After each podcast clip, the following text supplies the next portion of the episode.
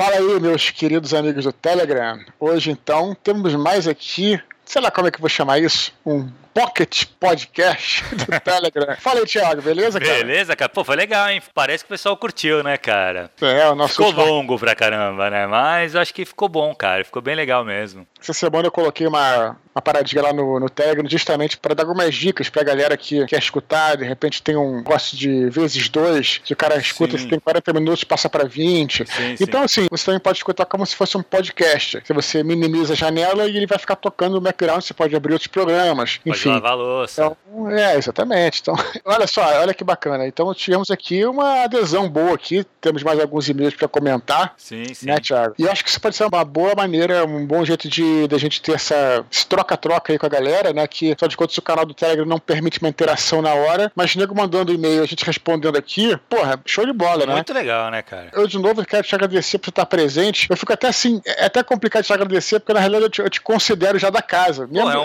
prazer, né, velho, estar aqui. Pô. Eu sempre falo, É. cara, pra mim conversar contigo, com teus leitores, cara, é um prazer enorme pra mim. Não é nem convidado, né? É um participante aí, né, Thiago? Então vamos, vamos lá, vamos começar aqui o Vambora, nosso cara. É, só vamos lembrar só uns detalhes, né, Dudu? Lembrar que os e-mails são editados, que é pra garantir essa, essa velocidade, né, cara? Porque a gente não tem. A gente ficou 40 minutos já editando os e-mails. Se eu tivesse que ler o e-mail todo pra comentar, a gente ia ficar um- uma hora e meia por aí, né? É, eu digo logo, aviso logo transparência total que é editado, porque de repente o cara que é, eu li o e-mail, de repente o sujeito ele, ele ficou chateado, porque ah, não, não leu tudo que eu falei e tal, mas aqui, infelizmente, tem que ser editado para poder ficar mais rápido, a gente vai direto ao ponto. eu Exato, deixo o te exato. texto que a gente vai comentar, Uhum. tá? Então é isso. O que mais, Thiago? É, cara, então, e outra coisa, se você quiser comentar qualquer coisa do Telegram, né, as ideias, o Eduardo ele coloca áudio, coloca conteúdo diariamente ali. Então assim, escreve pro e-mail direto, né, eduardospor@gmail.com e indica que é do Telegram no subject, que fica mais fácil pra ele identificar também, né, cara? É melhor, galera. Sabe por quê? Porque é o que eu tava falando aqui, eu até, off, eu, eu recebo muitos e-mails de gente que, que quer dicas de escrever e tal. E aí eu, às vezes, não tenho como saber se a pessoa participa do Telegram. De repente eu e-mail de uma pessoa que não, é- não é do Telegram, que não tá aqui no canal. Então, se eu chegar e só responder no Telegram, a pessoa não vai ver e fica complicado. Então, para eu saber que vocês Exatamente. participam do canal, é só escrever o e-mail normalmente, eu até sugerir. Ou você escreve no corpo do e-mail, indica e tal, ou você bota no subject, que é mais fácil, Telegram. E aí no É. corpo do e-mail você bota lá o que você quiser colocar. Eu já sei que você participa do canal e que você vai escutar esse Vai feedback. ser respondido por aqui, né? Aí já é uma certeza, né? Beleza, Dudu, vamos começar então pra já Vamos direto lá. ao ponto. O primeiro e-mail é do José Amâncio. Ele diz assim: E aí, Eduardo? Assisti ao filme Cinema Aspirinas e Urubus, que você indicou em um dos seus áudios, e acabei ficando um pouco decepcionado, o que me fez ponderar sobre as estruturas narrativas. Certo. Os diálogos são muito bons e nós, como nordestinos, ficamos entretidos com a verossimilhança. No entanto, o primeiro ato leva quase duas horas e o segundo e o terceiro atos não existem. Apesar disso, o filme é muito bem avaliado, o que nos leva à questão: quais são as principais estruturas narrativas que são aceitas? Quando a ausência desses elementos se torna negativa? E quão longe podemos ir ao subvertê-los? Mais uma vez, muito obrigado. Parabéns pelo trabalho. Adoro acompanhar seu conteúdo do Telegram. Muito bom você ver esse filme, Thiago. Eu Cinemas não assisti esse filme, cara, e eu vou falar isso Oh, ao cara. vivo, cara, no Telegram. Eu espero que tenha um amigo meu que não escute Uhum. ou não esteja no teu canal, porque ele me. E, cara, ele me indica esse filme toda vez que a gente se encontra. Ele adora o filme. E eu sempre falo, puta, eu preciso ver. Só que, cara, eu esqueço. Eu vou te falar sério, Sim, tem, esqueço. ah, na Netflix, né? É tão É, fácil então, eu ver, vou né? assistir, cara. Agora, agora é uma certeza, eu vou assistir. Bom, eu acho um filmaço, né? E aí, vamos lá pro, pro que ele disse aqui. José Abanço, né? Ele é nordestino, ele tava. É que eu editei comentário dele, ele falou que ele assistiu com a mãe. Diz que a mãe, que primeiramente não gostou do filme. Tem coisas, a gente fala muito de estrutura narrativa. Eu fiz um áudio essa semana aí, justamente sobre algumas estruturas que às vezes é preciso a gente dar uma quebrada nessas estruturas, né? Não seguir elas muito, muito rigidamente, né? Esse filme, eu acho que é um filme que não necessariamente segue uma estrutura. O que ele se propõe ali, e aí que eu acho que é a coisa importante do filme, é mostrar esse choque de cultura, que é um mote, cara, é um mote, é um, é um assunto que rende demais demais. Já se fez muitos filmes, muitas obras com isso. De cara que eu me lembro, só, na verdade, a primeira coisa que eu pensei, eu poderia ter falado de novo do Shogun aí, que é, que é o livro que eu sempre falo, que é o, o inglês que vai ao Japão, mas eu lembrei agora primeiro aqui de O Inimigo Meu, Sim, aquele filme de ficção clássico. científica, que também é isso, o choque de culturas. Hum. O Inimigo Meu, ele é baseado, ele, ele é inspirado num filme antigo da Segunda Guerra Mundial, que dois pilotos caem numa ilha, né, um japonês e um americano, ou um inglês, se não me engano, e também, então esse choque de cultura, isso é uma coisa muito fascinante, o filme fala sobre isso. É um filme muito sensível, que fala sobre um alemão, né, como eu, tava, como eu falei anteriormente no uhum. áudio, que vem pro, pro Brasil, para pro sertão nordestino, vender aspirina da Bayer. Ele tem uma, uma carrocinha e tal, que ele vai passando, e para convencer as pessoas a comprar aspirina, em cada cidadezinha, aldeia que ele para, ele, ele faz uma transmissão de filme, ele a, abre lá a lona e aí projeta algum uhum. filme clássico, as pessoas ficam encantadas e acabam comprando aspirina, né, é uma forma de propaganda dele. Ele acaba contratando um nordestino, um brasileiro, e aí tem aquele choque de cultura ali. Então esse filme é muito, muito bonito por causa disso. Então, às vezes, a gente tem que pensar sobre o que a gente vai falar. Né? Eu entendo, no final, eu não vou dar spoiler porque você não viu e muita gente não viu, mas no uhum. final, parece que o final fica em aberto, né? Que você não, não enxerga o final da trajetória. Mas, na realidade, a trajetória é, não é de um personagem e de outro.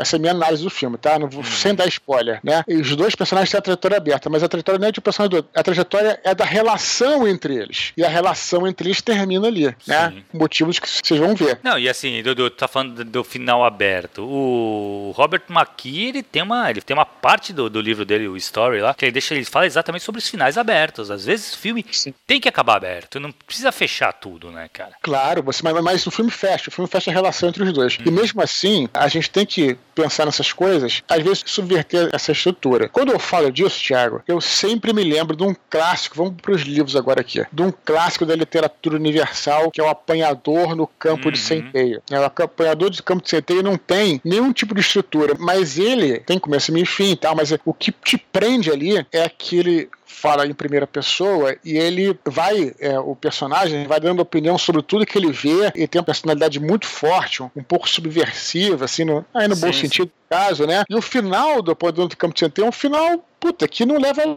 lugar é, nenhum exato, mesmo. Exato. Mas, é um, Mas... É, um, é um livro meio de rito de passagem, né, cara? Ele cresce muito o protagonista durante o livro. Isso, mas aí que você entra no ponto que eu queria chegar. Sobre o que, que é o livro? O livro é sobre o final? N não, não, não, é isso. É, é, é isso caminhar, é esse, essa jornada. Isso, é isso então mesmo, é esse é. o lance. Então, quando eu falo assim, quando ele pergunta quais instituições aceitas, na verdade o que é aceito não é a estrutura, mas o que, que você vai falar. Né? Uhum. Por isso que vai, vai daquela regra que eu falei. Essas estruturas, essas formas, essas fórmulas, tudo isso aí, eu acho que. Olha que, pô, eu dou aula disso, mas que essas servem muito melhor para você consertar um problema do que você se guiar por ela. Hum. Né? Tenta não se guiar, faz a história que você. Só que você conhecendo a estrutura, se tem um problema aqui, você sabe identificar. Então, o problema é esse aqui. Você vai lá e mexe, entendeu? Essa é a minha opinião. Eu adoro o filme, eu lamento que. Lamento não, né? cada um a sua, né? Exato. Que o José não tenha gostado tanto. Não, é engraçado, cara, porque assim, eu escuto falar muito bem. Esse amigo meu que me fala desse filme, cara, ele fala, pra ele, acho que é um dos melhores filmes que ele já viu. Mas você pode estragar também a expectativa, Thiago. Porque Sim. esse é um filme que, apesar de eu gostar muito, ele é um filme, atenção agora, os ouvintes, um filme extremamente despretensioso. Uhum. Guardem isso. Não vão com a expectativa de ter um grande finale, um grande finale. Não. Uhum. É um filme totalmente despretensioso. Cara, o filme é sobre um alemão e um nordestino vagando pelo sertão do Nordeste na década de 40, cara. É um filme sensível, né? E outra coisa bacana desse filme, só para encerrar aqui, hum. a naturalidade que o diretor consegue impor aos atores. Isso para mim talvez seja uma nesse ponto, veja, nesse ponto eu acho que é uma obra de arte. Uhum. Porque você impor uma. Tem uns caras lá né, que, que você não consegue acreditar que os caras têm texto na boca. Tem texto, né? É. Que, que você não consegue acreditar. É, é, assim, é tão natural uhum. que chega a ser, chega a ser engraçado em é certos foda. pontos. Porque você, você sabe aquela coisa da, do, do, popular, né? Que tem uma hora uhum. o cara, o cara tá comendo lá e pergunta: Ih, você foi pra Amazônia? Tem... Ah, o cara tem, tem muita fera lá, sabe? Tipo assim. você, cara, você, é, você não, isso é foda, porque isso é coisa do ator, né? O ator foda. Ator Mas de direção, é sempre né? com o diretor, então. Tá? Porque isso aí tu tem que colocar isso também na conta do diretor, né? O diretor Isso. consegue extrair isso do ator. Isso eu acho muito Isso. foda. Meirelles, Então- o Fernando Meirelles é muito bom disso também. Também. Ca- Olha só, então, vamos lá. É, fica a dica aí. Se- ah, vamos fazer um desafio. Cinemas Aspirinos e Urubus, depois digam aí pelo. Assistam e digam aí pelo, Boa, pelo, nos e-mails. pelo Twitter ou pelo e-mail pra, pra ver se, se vocês gostaram. Bom? Legal. Vamos pro próximo e-mail, Dudu. O. Eduardo Kel, ele fala o seguinte: Uhum. Bom dia, Eduardo. Antes de tudo, gostaria de agradecer tanto a você quanto ao Thiago Cabelo pelo incrível trabalho que tem feito com Desconstruindo. Olha que legal. Pois acredito que serve de inspiração e referência para muitos escritores novatos e amantes da arte da escrita. É, meu objetivo com esse e-mail é perguntar-lhes o seguinte: Uhum. Há algum escritor barra obra semelhante a Indiana Jones ou ao enredo de, dos jogos como Uncharted? Uncharted também. É. Eu também não sou de, de jogo, não. É, então. E Tomb Raider, Uhum. é, que sirvam de inspiração para quem gostaria de escrever um conto ou livro no gênero. Uhum. Os livros do Marco Polo são uma boa referência? O Uhum. que vocês pensam em relação a isso? Agradeço desde já. Perfect. Então vamos lá. Primeiramente, também eu sou apaixonado pelo nosso projeto Desconstruindo, Thiago. Ah, Aliás, acho que esse, isso que a gente está fazendo aqui é uma maneira da gente suprir essa exato, necessidade. exato. Eu sempre digo que é total meia-culpa, né? Porque vale de novo esse, esse disclaimer. Eu, no Desconstruindo, a gente tem um direcionamento de fazer cada programa um conteúdo robusto, sabe? E para isso eu preciso ter pauta. Eu preciso fazer. Pauta que eu digo, eu preciso preparar uma pauta que, né, às vezes leva horas, dias e tal. Então, Uhum. Não, a gravação É, isso- também é longa, né, Dudu? A gente grava. O, a- o pessoal acho que não tem noção. Os programas são grandes, tem umas duas horas, duas horas e pouco. Mas, cara, de bruto a gente tem quatro horas, cinco horas quase de Sim. conversa, né, cara? Exatamente. Então, assim, é, Então, é apesar, mais de não trabalhoso. apesar de ele não gravar muito, o projeto não está morto, ele tá, continua, a gente está tá no nosso radar. Apesar de não gravar muito, eu tenho orgulho de todos os programas que a gente fez, porque a gente fez todos com muito carinho, né? Porra. Então isso é uma coisa que, que eu quero colocar aí. Então, vamos lá, sobre o que ele fala aqui. Ele diz que há algum escritor, obra semelhante a Indiana Jones ou a Uncharted, Tomb Raider. Eu entendo que isso aí é uma coisa meio caça ao tesouro, né? Uma parada assim. Indiana Jones é um pouco isso, né? Busca por relíquias e tal, né? A semelhança que tem é, é Tomb Raider é, é, assim, são jogos de aventura, né? De aventura assim meio pulp e tal, onde é, tem caça ao tesouro. Eles entram numa entram em, em calabouços lá, em templos, vão roubar, Ah, tá, tá. Vou tirar tá. as paradas, tá? Um jogo de aventura, né? Pelo que eu entendi, isso que tem a ver com Indiana Jones totalmente, né? Olha, o que eu vou dizer é o seguinte pro Eduardo, meu xará. Eu acho que se você vai procurar as referências, eu acho que você é, tem que procurar onde essas obras buscaram as suas referências, né? Uhum. Esse estilo, né, do Indiana Jones, Uncharted, Tomb Raider, o estilo em si nasceu nas revistas pulp. Nas Exato. revistas pulp dos anos 30, dos anos 20, né? Onde começou a ter uma literatura justamente para essa galera mais adolescente e tal. Não necessariamente apenas, mais pop, né? Uhum. E aí vamos pensar em algumas coisas. Olha só, eu de cara aqui, voltando, então aí, nesses tempos dos anos 30 e tal, eu acho que o que vocês vão achar engraçado, antes eu vou circular da seguinte forma. Indiana Jones, a gente tem Indiana Jones, depois a gente teve o filme do Alan Quarterman. Você tá lembrado, Thiago? Sim. Alan Quarterman, que era com o, o, o Richard Chamberlain. É isso aí, não era? Ele era o Alan Quarterman. Lembra que era até a Sharon Stone, era a parceira dele lá na parada. Você tá lembrado disso? Lembra Sim, sim, filme? sim, sim, sim, sim. Então, o Alan Quarterman veio depois do Indiana Jones. Ele foi visto no cinema como um Indiana Jones genérico, né? No entanto, Uhum. o Alan Quarterman surgiu na literatura nos anos 30, nos anos 30 ou 40, se não me engano, num livro chamado As Minas do Rei, Rei Salomão Salomão, exatamente. que era justamente, é, foi um best-seller na época, Sim. assim, né? O Alan Quartman, literário, veio antes do Indiana Jones. Então, foda. eu acho que seria um bom lugar para você procurar aí na fonte. Vai procurar e ler As Minas do Rei Salomão. Outra, é, de cara também, como eu sou muito fã de Sherlock Holmes, é uma outra obra também antiga dessa época, que acho que tem tudo a ver com o que você procura, é O Mundo Perdido, do nosso querido Arthur Conan, Conan Doyle, Doyle. que também escreveu o Sherlock Holmes. Ele fez justamente uma parada que era aventureiros, né, tal, mesma coisa, pô, com pistola, e, enfim, com coisas mais modernas, chegam num vale e nesse vale tem dinossauros, né, e vivem aventuras, uma coisa bem Sim, pulp sim, sim. e também foi feito nessa época. Então eu recomendaria de cara, poderia pensar em outras, mas de cara recomendo essas duas Ó, obras deixa eu aí. te falar, cara, quando eu li agora isso aí, a primeira coisa que me veio à cabeça, não sei se tu vai concordar comigo, até porque, na verdade, Uhum. é, o Indiana Jones foi referência pra ele, não o contrário. É o Dan Brown com, com o Robert Langdon. Sim, eu pensei nisso também. Entendeu? Porque, é, porque o, o, o Mas é um Robert herói um Langdon- pouquinho mais intelectual. né, Sim, sim, assim. é, é, é.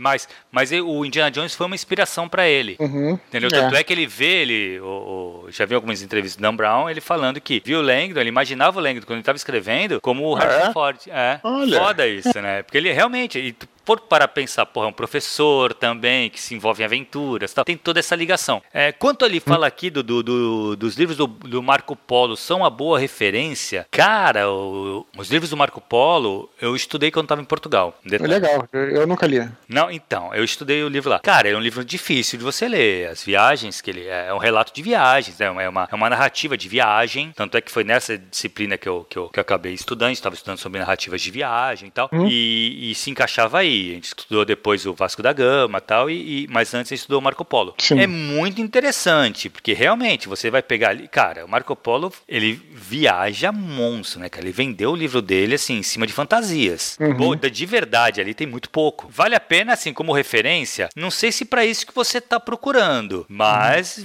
vale a pena pra vida você ler Marco Polo pra ver isso. Não é um livro fácil, ainda mais se você pegar uma tradução. A não ser que você pegue uma tradução já bem modernizada. A que eu li, na disciplina era bem antiga, então era bem maçante a leitura. Mas, era, mas eu tinha um professor intermediando também essa leitura, o que facilitou uhum. demais. O cara era um foda sobre narrativa uhum. de viagem e tal, então ficou, facilitou muito a nossa vida. Mas o livro em si é muito pesado. Mas a, o que tem no livro, o conteúdo é demais, cara. Demais. Os monstros que ele descreve e tal. É muito uhum. legal, vale muito a pena sim. Não sei se é mais se é para isso que você procura, Eduardo. Uhum. Mas é uma leitura que é essencial para quem gosta de, de conhecer é. os fantásticos tal. Interessante é você, você ter esse livro como base numa, numa matéria que é literatura de viagem, tem tudo a ver, né? Talvez é, fosse o primeiro, é, primeiro é, literatura de viagem, né?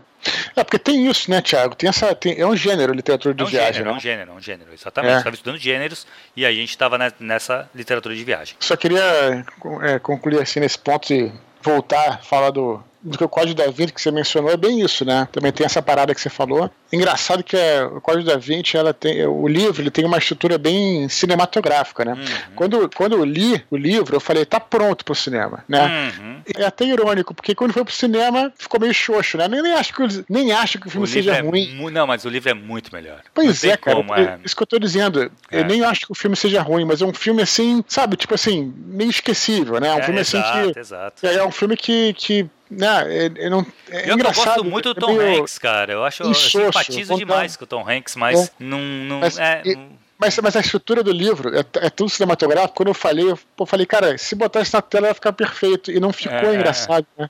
É impressionante. É, não, é engraçado. Não, cara, mas o, o, é o que eu falo, o Dan Brown, pra mim, ele é meio que gênio, assim. Porque ele uhum. realmente ele consegue, ele criou um bagulho que é muito foda. Que são coisas uhum. que eu acho que pra literatura hoje, assim, pra galera ler, que é um livro que te prende demais, porque são. Ele Sim. faz pelo menos duas linhas narrativas, uhum. né?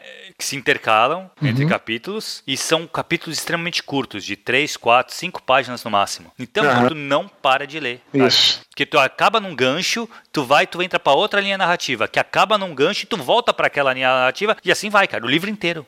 É, não foi ele que inventou isso, né? Não, mas, não assim, inventou, é, mas ele, ele usa mas ele isso. usa isso muito bem. De uma né? maneira magistral, cara. É, verdade. Sem é dúvida. Muito, muito foda. Bora pro próximo? Próximo. Bruno Mancini. Ele fala assim: Bom dia, Eduardo. A galera escreve de, de manhã pra tu, né, normalmente.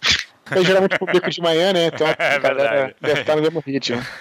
Escrevi um livro e uma editora vai publicá-lo. Depois da minha revisão, agora a editora está revisando. E já estou odiando o meu texto. Uhum. A cada revisão, sinto que o trabalho ficou horrível e me dá vontade de mudar metade do livro. Você passa por isso também?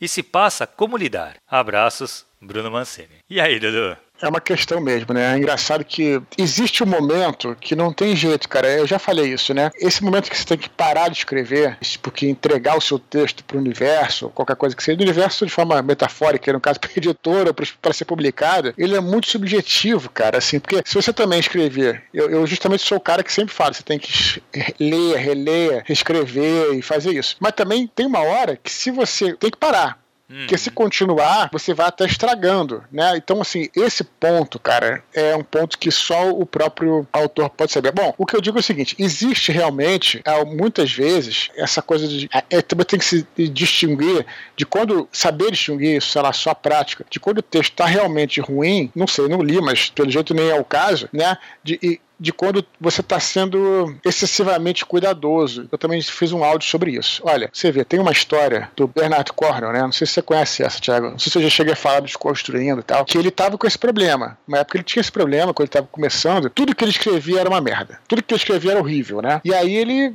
falou, cara, não, ele não conseguia avançar, cara, ele não conseguia escrever nada bom. Pô, tentava fazer tudo que ele podia tal. E aí ele usou uma, uma estratégia que ele pegou um capítulo do livro que ele mais adorava, o livro que ele achava o máximo, assim, e bateu a máquina, né? Copiou aquilo e começou a ler, assim, num, num processo como se fosse o livro dele, o texto dele. Ele começou a ler, achou uma merda. Então, assim, o problema não era ele, era que ele tava, sabe, tipo assim, num processo de autocrítica esmagadora que estava chegando a dar um problema. Então, isso é muito sutil, cara, e muito complicado, assim, né? Você realmente tem que saber o momento que você tem que parar, né?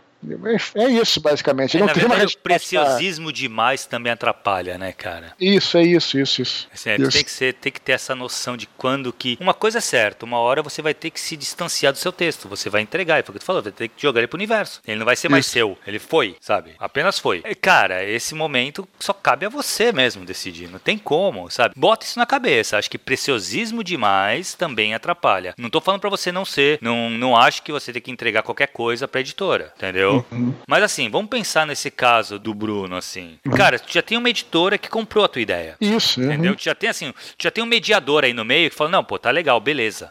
Então, tu já tem al- alguém intermediando isso aí pra você. Você não precisa lidar com esse problema sozinho, entendeu? Você Isso. pode, eu acho que assim, que é legal, se você tem um editor, você tem alguma proximidade, mesmo que seja mínima do editor, levar essa tua insegurança pra ele também. Fala assim, vem cá, cara, eu tô lendo e não tô... Se o cara falar, cara, que provavelmente tem mais experiência que você, se ele é de uma editora, ele vai falar, não, cara, tá, pode ir, pode confiar, vai que vai, que tá, tá funcionando, entendeu? Ele, com certeza, se ele tá botando o dinheiro dele nisso, ele é tão interessado quanto você que a coisa esteja boa. Você falou uma coisa, Thiago, que me ajudou aqui no meu raciocínio. Você usou uma palavra que eu achei importante, que é o distanciamento, né? Então, de, novo, voltando para explicar melhor aquela historinha do Cornell, o problema, né, que quando ele via o livro que ele mais adorava com distanciamento, ele conseguia ler como um leitor leria, né? Então, como leitor, estava bom. Os livros dele, ele estava tão próximo, por assim dizer, que ele não conseguia ter esse distanciamento. E quando você está muito próximo, você, você tem essa instintivamente necessidade de ficar mexendo, mexendo, mexendo. Quando você está distante, você vai pegar o livro e você vai ler, como se fosse uma coisa que você não vai mexer, entendeu? Exato. Então, quando ele chegou e digitou lá, bateu a máquina, o capítulo que ele gostava, e ele, ele leu, ele criou uma, uma aproximação. Exato. Então ele, então a mente dele falou assim: não, eu tenho que mexer nisso. E aí começou a achar o texto ruim, entendeu? O texto do tal autor que ele amava, entendeu? Uhum. Então essa coisa. Isso é um pouco do que eu posso dizer ao Bruno, né? Assim, eu ia dizer que eu também passo por isso, mas eu, talvez por ter alguma experiência, eu já consigo chegar num ponto que eu falo, não, eu tô exagerando na coisa, né? Uhum. E aí isso aí é. E aí, com é experiência, muito- acho que deve ficar mais tranquilo mesmo isso aí, né, Dudu? Conforme você vai escrevendo mais, vai saber reconhecer esse momento. Eu acho que tu já tem experiência suficiente pra reconhecer isso, né, cara? Exatamente. Beleza, vamos pro Leandro. Leandro. Lima dos Santos. Ele fala assim: Eduardo, escutei o seu último áudio e curti bastante. Gosto da sua interação com o Thiago e os 40 minutos passaram voando.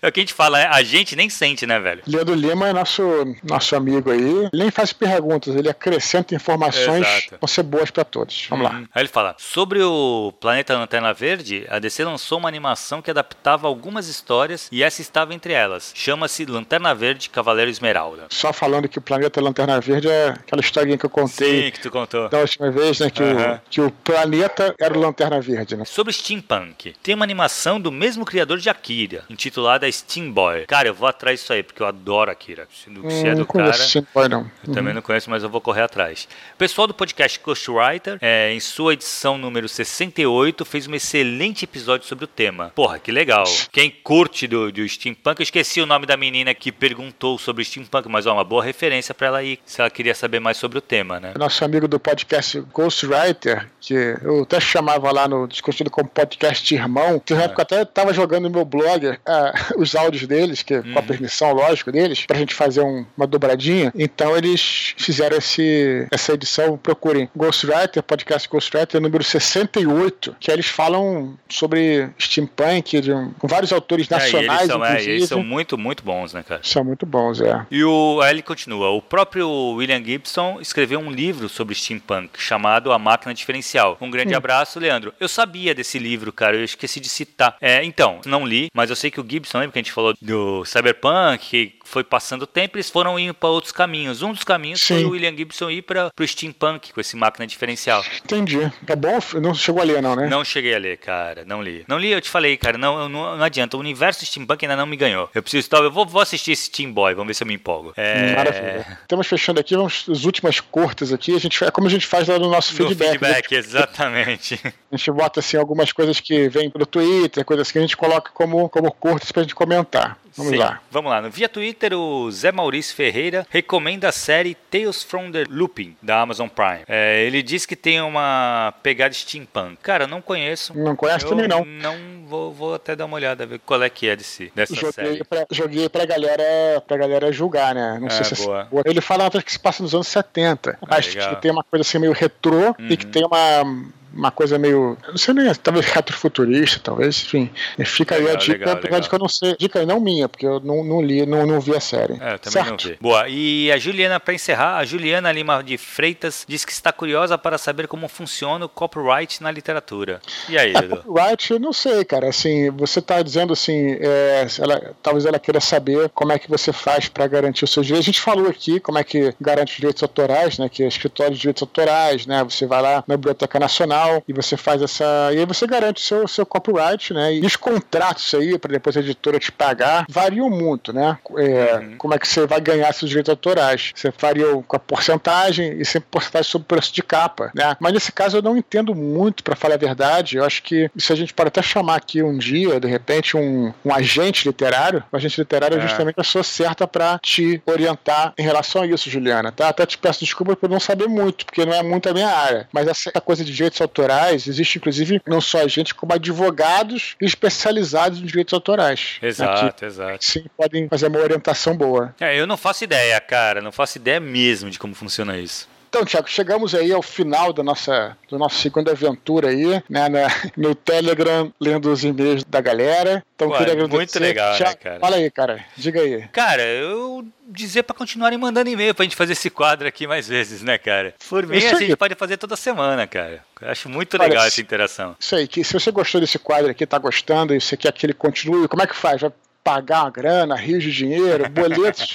Cara, é muito simples. Você, você quer que o quadro continue? É muito simples. Basta escrever para eduardospor.gmail.com, né, o subject Telegram, e coloca lá sua consideração. Pode ser sobre, sobre o que a gente falou aqui, pode ser sobre os áudios que eu, que eu comentei durante que eu fiz durante a semana, pode ser sobre qualquer outra coisa. E nem precisa ser sobre literatura. Né? Se você mandar o e-mail, a gente vai, vai comentar o seu e-mail aqui. Então é uma maneira, eu acho que excelente gente se comunicar, né? Porque o, o, te- o Telegram tem essa limitação, né? o canal no caso, então a gente se comunicando dessa maneira, eu acho que fica show, né, Thiago? Não, acho muito legal, cara. Agora, enquanto tá possível, a gente tá, tá lendo tudo que chega aí pra tu, né, Dudu? Tudo que Uhum. chega, tu tá trazendo pra gente. Pode ser que uma, uma hora fique impossível. A gente vai ter que fazer 12 horas de, de leitura de e-mails. Mas, assim, como a gente. Mas a princípio a gente poderia fazer uma vez por semana. Então dá Sim. pra ler todo mundo, cara. Então é, eu acho É, muito a coisa, legal. a coisa a gente joga nos- nas curtas, a gente pode Exato, até é isso, é isso aí. É. mas a gente não deixa de comentar o que você falou. por Isso, isso, que isso, existe, isso, por isso que existem as curtas, né? Uhum. Pra gente comentar, mesmo sem às vezes ler, se de repente meio muito. Enfim, continue escrevendo. Certo, Thiago? Beleza, Dudu. Muito obrigado pela tua presença Valeu, aí. obrigado pelo É, de convite. novo, Obrigado, adoro eu, estar aqui, eu- cara. eu nem vou chamar de, de novo de, de convidado, porque você é participante já, certo? Beleza, Então é isso. galera. Um abraço pra todo mundo também. Um abraço aí, amigos do Telegram. Até a próxima.